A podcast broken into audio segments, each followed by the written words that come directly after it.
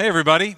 For those of you who don't know me, I'm Randy Drawn. I'm one of the pastors here at Midtown that primarily teaches downtown, and it's been a while since I've been over here, so this is kind of a treat for me to come over. So whatever expectations you might have, I hope that I live up to every one of them and amaze you and astound you, and you leave more in love with me than Jesus. Isn't that empty? It's sad. But hey, we're going to jump into 1 Corinthians chapter 11. One of the cool things about our two congregations is that we teach from the same passage each week, so the pastors can encourage each other and learn together, as well as do some of this here. So why don't I pray for us, and then let's dive in. Lord, we tell you that by faith, we come to you and know that unless you reveal, how can we ever see? Unless you give, Lord, how can we ever receive anything? So, Lord, we pray that you would come and be generous right now. Generous with teaching, generous with conviction, generous with leading, generous with calling. And be ginger and tender with us, we pray. In Christ's name, amen. I just said be ginger with us. For those of you that don't know, that's a spice that has a lot to do with gentleness. You know, last week, you tell I just ran in here. Last week, downtown, we were talking, as you guys were, about communion. But downtown, we kind of equated communion with kissing. We said that, that's not funny. Okay, maybe it is funny. Hang on. Is that we talked about how communion is us coming and letting the Lord kiss us. And that this kiss is not like, the kind of kiss you get in junior high when you steal a kiss on the playground, you know, where you thought about it for weeks and then you chipped your tooth when you finally went for it, you know. And it's definitely not like the kiss you get on your first date where you think because you paid for dinner somehow or another, you have the right now to kind of step past all the I don't know yous to come in for that moment of kissing. It's not that at all. This is, I want you to create this mental image for yourself. It's like two 90-year-old people that have been married for 60 years and have no teeth puckering up to kiss each other. Just think about it for a moment. Because that's really what communion is. Because when two people have been together that long, guess what? When they draw close to each other, there's no mystery. There's none of this, tell me your story. They know the story. They know the good, the bad, the ugly, everything. And yet, when they draw close and say, I still want that kiss, that is a beautiful, powerful thing. So when we come to the communion table, the Lord is saying, I know you. I know you better than you know yourself. And yet, I still want to kiss you with forgiveness. I want to kiss you with redemption. I want to kiss you with healing. I want to kiss you by taking those things off of you that have broken your soul. It's a beautiful thing. But it's also us kissing him back. We don't just remember what he's done, but we proclaim what he swears to do, that we want to follow him. So we kiss him back. But this week, I want to take us in a little deeper to 1 Corinthians 11, because Paul says that communion is not just me kissing the Lord, him kissing me. It's also us kissing each other. What does that mean? 1 Corinthians, verse 7. In the following directives, I have no praise for you, for your meetings do more harm than good. Stop there just for a minute. I mean, that's just, wow. This is the Apostle Paul saying when you get together, it does more damage than it does good. I would say that church service isn't going well. Verse 18, in the first place, I hear that when you come together as a church, there are divisions among you, and to some extent I believe it. No doubt there have been differences among you to show which of you have God's approval. So then, when you come together, it is not the Lord's supper you eat. For when you are eating, some of you go ahead with your own private suppers. As a result, one person remains hungry and another gets drunk. Don't you have homes to eat and drink in? Or do you despise the church of God by humiliating those who have nothing? What shall I say to you? Shall I praise you? Certainly not in this matter. Well, I don't know if you heard that one line that's in there that kind of the whole passage wraps around, but let me read it to you again. As a result, one person remains hungry and another gets drunk. People are getting drunk at communion. I mean, this is not just an illustration. He's saying people are getting hammered at church. Where's that church? You know, it's really remarkable because it's not just that people are getting drunk, but the fact that the Apostle Paul doesn't then start coming down on the people that are getting drunk and just get all over them because they're getting drunk at the communion table. He's not saying that's okay, but he's saying there's a bigger issue at the table that's more important than you guys getting drunk. You getting drunk just illustrates the bigger problem. And the bigger problem was this: you guys are divided. As a church, you're divided. And what does that mean? Well, let me try to give you the situation. Maybe we can understand a little bit better. What was happening was when people came to know the Lord in Corinth, they were from all walks of life. They weren't just all from the same group. There were people from all over the place.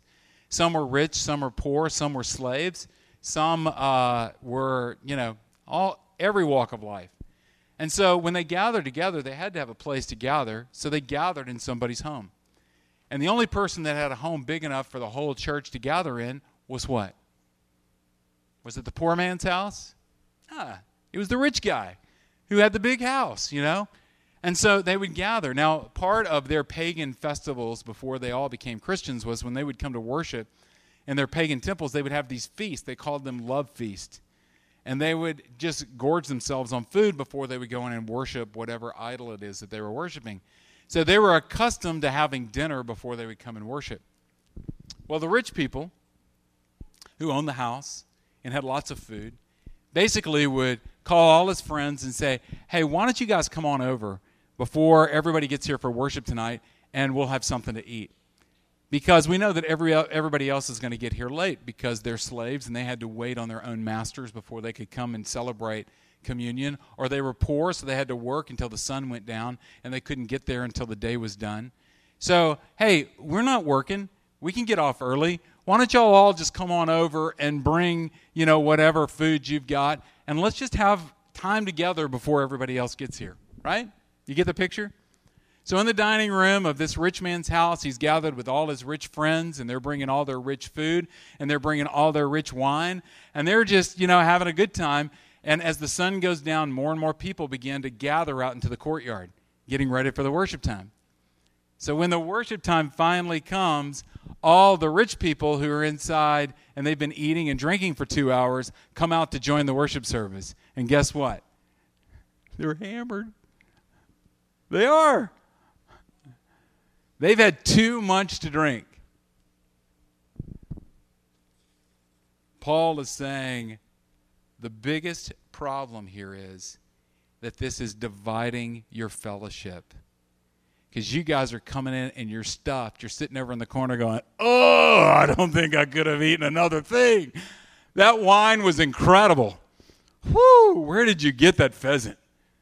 Well, right next to you are sitting some people that haven't eaten all day long. And you say, well, that's so uncool, you know?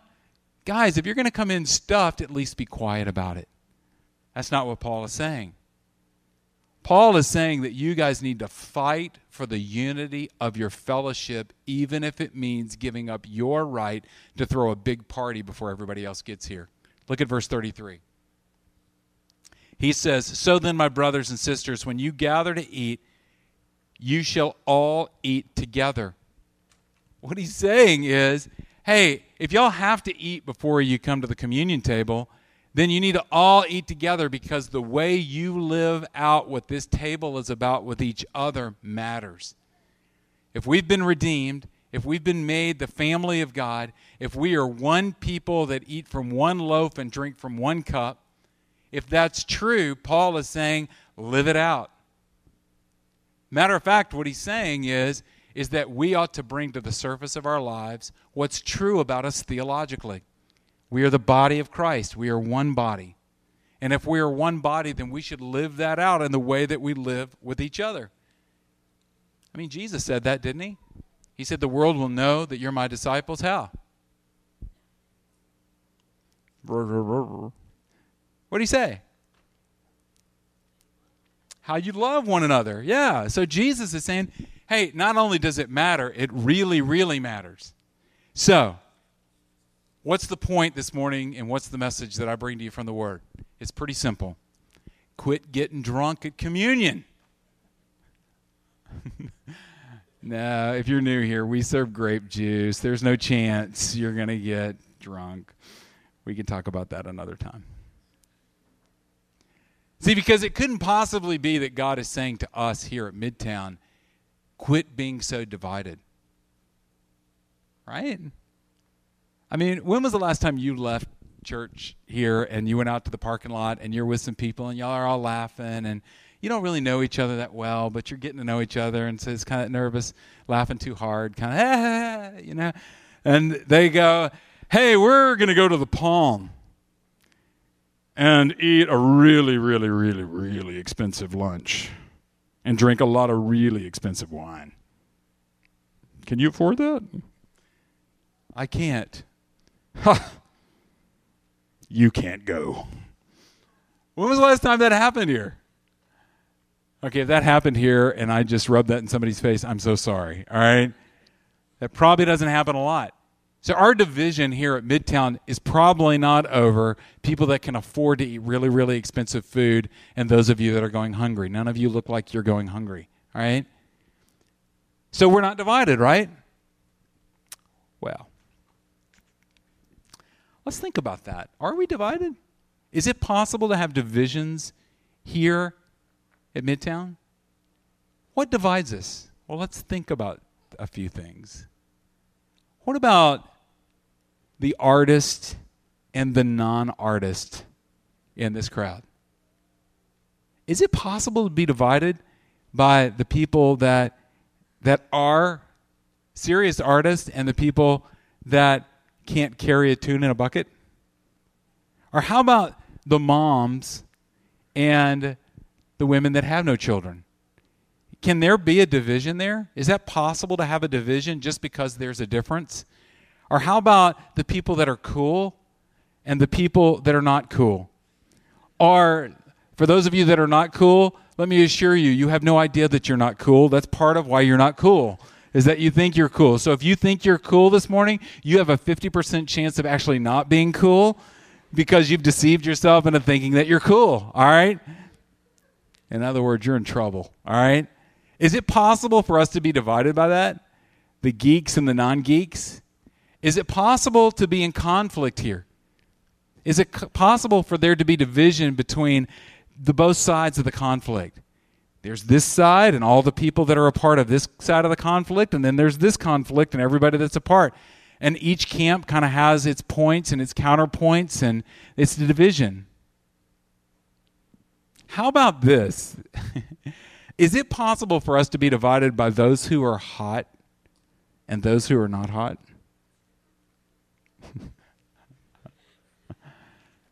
Let's ponder this just for a moment, shall we? Have you ever walked into, and I'm speaking primarily to you single people, have you ever walked into church and you spotted someone that you put in one of those two categories? And it determined in which direction you were going to walk to find a seat. You know, the hot meter.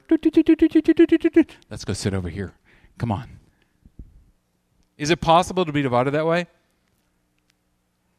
I want to suggest to you that it is possible.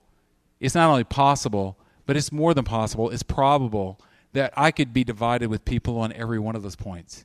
Matter of fact, I can find division on the smallest things. I can even find division on nothing.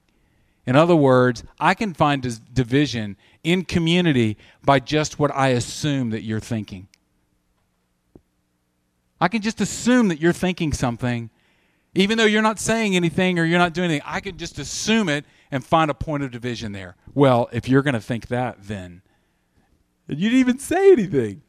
I have the ability to put everybody in a box. Do you have that ability to where you meet someone, you size them up, and you have a box that you put in them? You put them in, and with each of those boxes come a judgment by which I determine whether or not you're somebody that I'm in community with or outside of community with, whether you're safe or you're not safe. So what should we do? Maybe we should all dress alike you know, we all become Amish, you know, and we all wear the same cologne, and, you know, and we throw all our money here in the middle of the floor, and we divide it up evenly so nobody has more, nobody has less. Well, Paul doesn't promote socialism. He's not saying that. Matter of fact, Paul, in the next chapter, and we'll learn about this next week, is saying just the opposite of that. He said, we should celebrate the uniqueness of each of you. We should celebrate the unique gifts you have. We should celebrate the unique calling you have. We even should celebrate the unique position that you have. Some of you are rich. Some of you are not so rich. But how do we walk into this community? And I want to just say three quick things, and then we'll be through about how I want to encourage you. How to promote unity here at Midtown. The first thing is I want to encourage you to kiss yourself before you try to kiss somebody else. What do I mean by that? Well, go with me to James chapter 4. My notes are all messed up from this morning. And verse 1. I want to read you a passage there about conflict.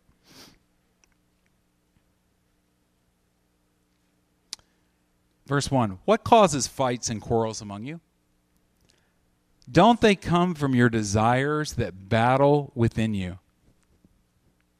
We're going to come back to that. You desire, but you don't have, so you kill.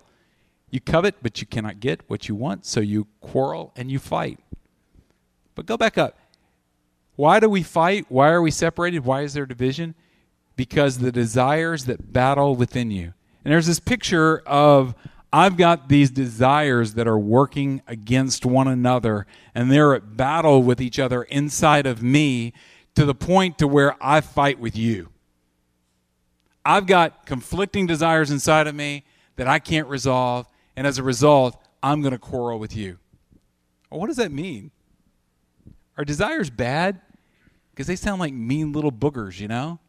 Like, is that bad? Well, here's what I want to suggest to you. I have deep desires that the Lord has placed inside of me, and so do you. And I'm talking about huge desires, deep desires. And what's frightening about me realizing that I have these deep desires inside of me is if I'm willing to look at them, I'm also going to have to admit that I don't have the ability to meet those desires. I don't. It's a staggering thing. And it's such a frightful thing. What I do is I cheapen those desires, and I cheapen them to the place that I feel like I can control them and meet them. Let me give you an example, shall I? What about intimacy? Hang on. I believe that intimacy, a deep desire for intimacy, is a thumbprint from the fall. I deeply long to be loved, and I deeply long to be known. Can those two things go together? Because one of my deepest fears is there's nobody that can possibly really, really know me and also deeply, deeply love me. Because we believe that the more somebody gets to know me, the less they're going to love me. Because when you start peeling away the layers down there, what are they going to see when they get down there? But I long for that. I have a deep desire inside of me. And guess what? When I am unwilling to get that intimacy, that desire met within my own life, I'll cheapen it to a place to where I think I can get that met. And one of those ways that I do that is I begin to express my sexuality in ways that Scripture has never allowed us to express it. Scripture says the only place that that's allowed and celebrated and promoted is within marriage. And when I take it outside of that, I'm really saying I'm cheapening my desire for intimacy to a place where I think I can feel better and it feels like intimacy. So I cheapen it. Another example of that is peace. I long for peace in my life. Don't you long for peace in your life? I think that's a thumbprint from the fall. That God put deep inside of me a desire for peace. I long for peace. Peace of mind, peace of heart, you know, just a deep, abiding peace. But that seems so huge. Like, how can I meet that desire? And since I can't meet that desire, I'll cheapen that, and that's where I get my addictions. Anything that's going to ease the pain of my restlessness, anything that's going to make me not feel the deep hunger I have for peace. Another example is love. And I think the Lord gave me a deep desire to love and a deep desire to be loved. And the Lord even says to us, he challenges us to grasp how deep and wide and long his love is, because that's what fills us up to the very fullness of God. But when I'm unwilling to go down and look at the size of that desire to be loved, I cheapen it. And one of the ways that I cheapen it is by relationships. That I'm going to come to you and I'm going to put on you, and here's the magic word, expectations. And I'm going to start to believe, you know what? If I could just get the right kind of friends, I'm going to be okay. Or here's an expectation. Hey, don't worry. Get married. That'll make you happy.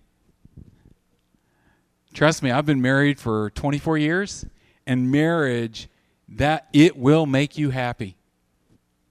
Okay, I just lied.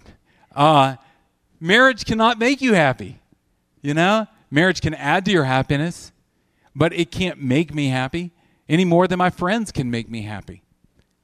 But I will cheapen my desire for love and put it on expectations of what I want from you. It's remarkable how we begin to start living out of expectation. When I'm unwilling to recognize my deep desires and I begin to cheapen them, then I come into a community like this, and my desires are now battling against each other because I'm coming in with huge expectations. I want something to happen when I come in here, and I want something from you guys when I come in here. And if those expectations aren't met, I'm not satisfied. Because what does expectation say? If I get what I want, then everything will be okay. Nobody's going to get hurt, right? But if my expectations aren't met, then I'm not getting what I want. Everything's not going to be okay. But if I go to the deepest place, to where I say I have deep, abiding desires, and those desires come from the Lord, I have to ask one question. Why did the Lord put those things inside of me? So that he could meet them. That's why it says in the Psalms, he gives us the desires of our heart. And that's the difference between expectation and hope. Hope brings me to the Lord. And the Lord speaks to that place that longs for intimacy. He speaks to that place and says, I give you peace. He speaks to that place that desires to be loved and says, I love you with an everlasting love. And when he fills me up in those places, then I can take the next step into community. I come in here with hope, not expectation. Expectations divide, hope unify. Because hope gives me the ability to do one thing, and that is, I see you. I know this is so corny, but, you know, you got to think about Avatar when you hear that. You know, I see you.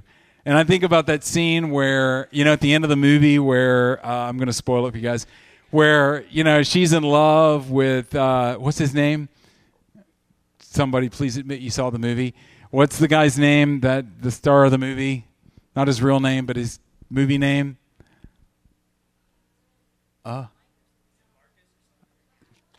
Dude, that is so sad. His name was Abraham. He was a Jewish avatar, you know. Mazel tov, you know. Sully, is that it? Okay, close. All right. You know where the scene where she finally sees him for what he really is?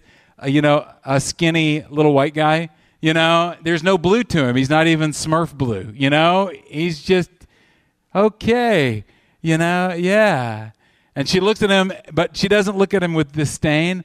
She looks at him and she goes, you know, in her best Avatar voice, I see you. Meaning, I love you. I see you for who you are. And when I come into a community with hope, when I come into a community with the reality that God has met my deepest desires and he is filled with hope, guess what happens? I get to see you, meaning I get to have hope for you. And what does that mean? 2 Corinthians 5, Paul says, so from now on we regard nobody from a worldly point of view. Though we once regarded Christ in this way, we do so no longer. In other words, I'm not going to see you the same anymore. How do I see you? I don't see you by what the clothes you wear.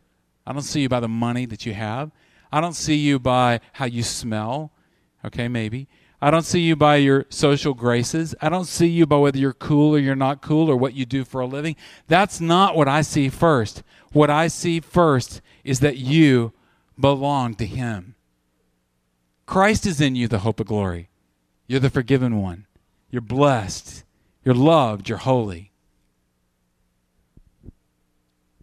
I love what C.S. Lewis said about this. If I can just find his quote, it's in here somewhere, where he talks about that we've been found out. Hang on, stay with me. My notes got jumbled on the way over. But C.S. Lewis in The Weight of Glory says there are no ordinary people. Matter of fact, you've never talked to a mere mortal. Nations, cultures, art, civilizations, these are mortals. But it is in mortals whom we joke with, work with, marry, snub, and exploit. Next to the Blessed Sacrament itself, your neighbor is the holiest object presented to your senses. If he is our Christian neighbor, he is holy in almost the same way. For him also Christ the glorifier and the glorified, glory himself, is truly hidden. It's only when I come to a community of hope that I'm able to look at you that way. Ah, Christ in you, the hope of glory. And then I begin to smell it, and I begin to look for it, the work of the Holy Spirit in your own life. I actually begin to enjoy it. And then something beautiful happens in community. I begin to see myself in you. Yesterday, I did a wedding, and it's always, I know I've said this before, some of you have heard this from me, but I just cannot take my eyes off the groom when the bride begins to walk down the aisle. And the reason is because I've never more clearly seen the bride at that moment. When I look at his face, when he sees her in her wedding gown coming down to say, I will be yours forever, she is never more beautiful than she is in that moment in his face. Do y'all get that? That's what community is. Do you see yourself in each other? Do you see the Christ, the hope of glory in you that is saying that to each other? Well, here's the last point I'll make. To tear down whatever walls of unit or division that may be in this place, I want to ask you to do something. And I want you to kiss each other. Some of you are going, thank God this finally happened. Let me change seats. Wait just a second. All right? No, that's not what I mean. All right? That's not. I'm not talking literally kissing each other. I'll have to tell you one day about my roommate in college that a good Catholic boy from South Louisiana that I took to a charismatic Bible study where every woman hugged and greeted him with a holy kiss, and he was convinced now he has found his new calling in life. But that's another time. I want you to kiss each other by doing one simple thing, inviting. I want you to step out of your safe circle. I want you to step out of the place that's easy for you. I want you to be led by a theology that is deeper than what you see in reality. And I want you to invite somebody into your world or invite yourself into somebody else's world. Not with expectations. Are you going to be the kind of friend that's going to make me happy? Are you going to make my life better? Or is it going to be cool for me to be your friend? But with hope that I will see you and hope that you will see me. Peter Block wrote this book called Community, and he has one sentence in it that's worth the price of the book. Change is self-inflicted wounds. Some of us, that's going to be a huge change. For us to step across the aisle, step out of your little circle into another world and say, I invite you for the sake of unity to know your name.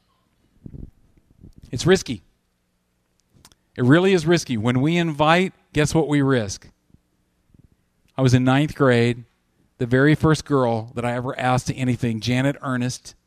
It was homecoming dance. I called her. I bet you I dialed that number 100 times.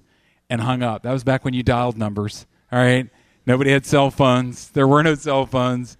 I finally got her on there, and I was shaking, and I was like, hey, Janet, this is Randy, and yeah, just, you know, go to the dance. You know what she said? A beautiful, defining moment in my life. No. Oh, rejection. Like, she shut me down. I mean, it was cold. There wasn't even an explanation. There wasn't even you're a nice guy, you know, you don't sweat a lot. That's kind of nice of you to call me. I feel so special that someone would say. None of that. It was just no. And she didn't even talk to me after that. Like, you know, it was cold. Shut down. So I didn't date anybody for 30 years and ordered Renee by mail order. No. Hey, you're going to risk, and I'm telling you something, somebody's going to step on you. But you got to change, people. We cannot afford not to be united. You know what? The grace of God, I believe, is limited even in our communities to the level in which we're willing to love each other. And you got to risk it. And I'm asking you to risk it. There are people in here, you're like, you know, there's nothing for me to profit by being this person's friend except for the fact that the Lord says you will see me in the process. Hunger the Lord more than you hunger each other. But I'm also going to tell you that receiving the invitation is also a risk too. I remember when Renee and I first started dating, her parents wanted to meet me. Have any of you ever been there? So Renee goes, oh, come on, it'll be great fun. That's always the setup that you're going to hate this, all right? So we drive to her hometown, and we're driving in town. She goes, oh, I forgot to tell you something. That's another setup. Please just open the door, and I'll jump out right now. You don't even have to slow down, you know? She goes, I forgot to tell you something. You're going to play golf with Daddy and his friends. Yes. So I'm just going to drop you off at the country club, which is right here. He'll bring you home. See ya. Okay, let me explain. I'm in jeans, a T-shirt, high-top pony tennis shoes, and a golf bag that I got at a garage sale. I didn't play golf. I walk up. They're all standing at the first tee box waiting on me. And her dad's a scratch golfer, and so are his buddies. All right? If you don't know what that means, then don't ever receive an invitation to play at a private golf club. Trust me, it will not be good for you. And so they're standing there, and they're all pressed, and they've got the look, you know, and, you know, they got the sign on their back. I'm an amazing golfer just because I stand like this, you know, kind of. And I'm sitting there and tucking in my T-shirt and, like, probably violating every country club rule there is. But he, you know, is the man, the club champion for 5 years running. And they look at me, and here were the most dreaded words I'd ever heard up to that point in my life. Hey, you're a new guy. You go first. Receiving the invitation can be painful. Stepping onto the tee box, that was a change. And guess what? Change is self-inflicted wounds. There may be somebody here today that gets up and says, you know, for a long time I've been seeing you, and I don't know your name, and I just, hey, how are you? And you may talk to them for a few minutes and say, hey, why don't you come on to lunch with us? And you may be a single person, and you may see that they have 12 children running around their feet, and you're thinking, go to lunch with them. Okay, all right. And you step out of your comfort zone, and you step into a whole nother world. It's beautiful, and it's worth it, because here's what's beautiful about it. It's the gospel. Jesus said to his church, I stand at the door and knock. And if you will open the door for me, guess what Jesus says I'll do? I'm going to come in and I'm going to sit down and have supper with you. But it's not just a normal supper. It is the dinner of champions. I'm not kidding you. He says, I sit at the table and conquerors will sit alongside of me at the head table. Just as I, having conquered, took the place of honor at the side of my Father, Jesus said, that's my gift to you, that you will be more than conquerors. When we drink of that cup and we let that fill us up and meet those deepest desires, guess what it gives us courage to do? To go into community with hope and invite each other. I see you. I invite you, or I receive your invitation. And we love each other because by it we will show the world that we belong to Him. Can I pray for us? Thank you, Lord. I thank you that communion is not just a vertical kiss, it's also a horizontal kiss.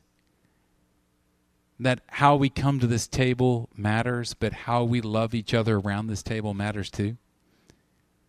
I pray for my friends here, Lord, that you would give them the courage to come to you, the great desire meter, the one who meets us in the deepest desires of our hearts and brings us life. And as we breathe that in, we breathe that life to each other. Help us, I pray, Lord. Give us courage to invite and to receive that invitation. In Christ's name, amen.